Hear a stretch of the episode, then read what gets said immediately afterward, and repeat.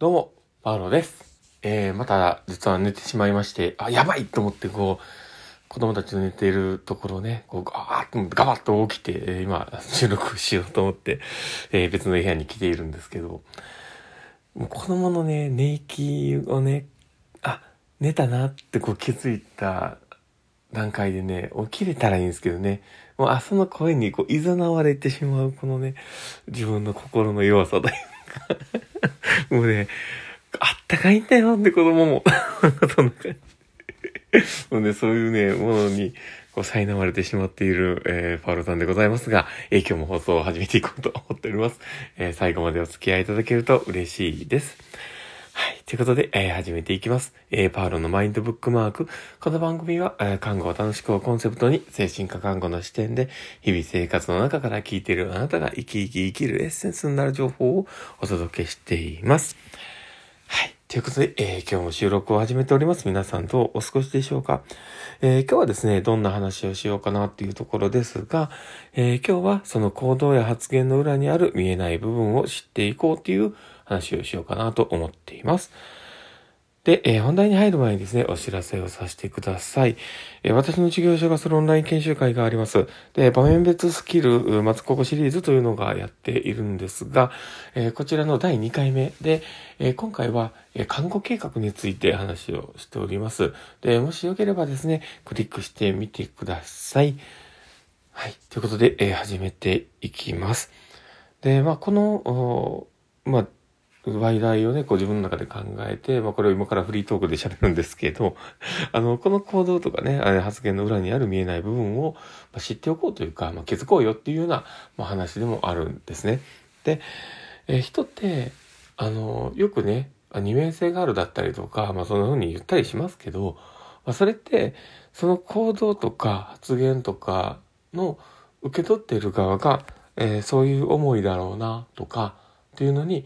えー勝手に直結して、考えて受け取っているからだと思うんですね。で、えー例えば、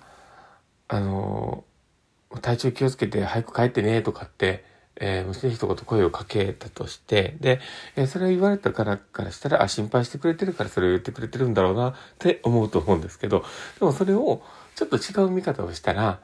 私に、あの、まあ、これ、これちょっと皮肉れた捉え方ですよ。皮肉れた捉え方したら私に、えーまあ、その体調の悪さを感染させないでほしいから、たっととこの場を去ってくれと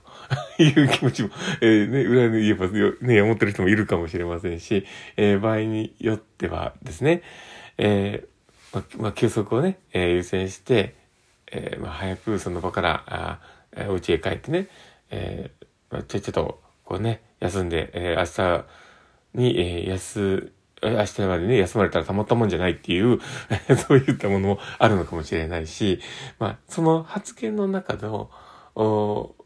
まあ、相手のね、えー思いを、こう、感情をこう受け取りながら、えーその言、言動っていうのは吸収はしてるんだけども、おまあ、そこの裏側にあるような、もしかしたらこういうことかもっていうところの、えーまあ、それを卑屈に捉える必要はないですけど、今みたいにね、あの、今の僕の大、えー例で言ったのにすごく卑屈に捉えてるとは思うんですけど、まあ、あの、そういうふうな、えーまあ、その行行動とか言動とかの裏側にある、であろう、こう、可能性としてのものとかを、少し想像してみるとかでも面白いなと思ったりするんですね。で、えーまあ、そういったね、ことって、なかなか、その、他人の思考にまで、えー自分の考えを落とし込んで理解をするとか、そういったことも、慣れてないとあんまりできなかったりしますし、でもそこから来る、あの思考のパターンから来る言動の読みというか、えーそういったものがあることで、ああの、自分の中の、こう、相手の、こう、これ、なんて言うんでしょうね、その観察する枝葉という枝葉のようなね、自分のセンサーみたいなものが少し深まることもあるんじゃないかなと思うんですよね。で、えー例えばね、その、本当にこう、せこの世界を避けてほしいなと思ってるような人がね、えーまあ、ちょっと、体調悪そうにしてるんだったらもう早めに、えー帰ったらいいよとかって言ってね、あの、コンコン席をしてるようなところを見て、え大丈夫って言って、えー言っている、そういうふうな状況も、もしかしたらあるのかもしれない。えーけども、おでもその時に、えーまず、まずそこのね、少しした言動が、えー、本当に心配している要素でね、ちゃんとお話をしてくれていて、えーあの、この今のね、体調のことって、子供を置いといて大丈夫なの？ちゃんと受診に行ってね？とかっていうような話をもし、えー、追加でしていたら、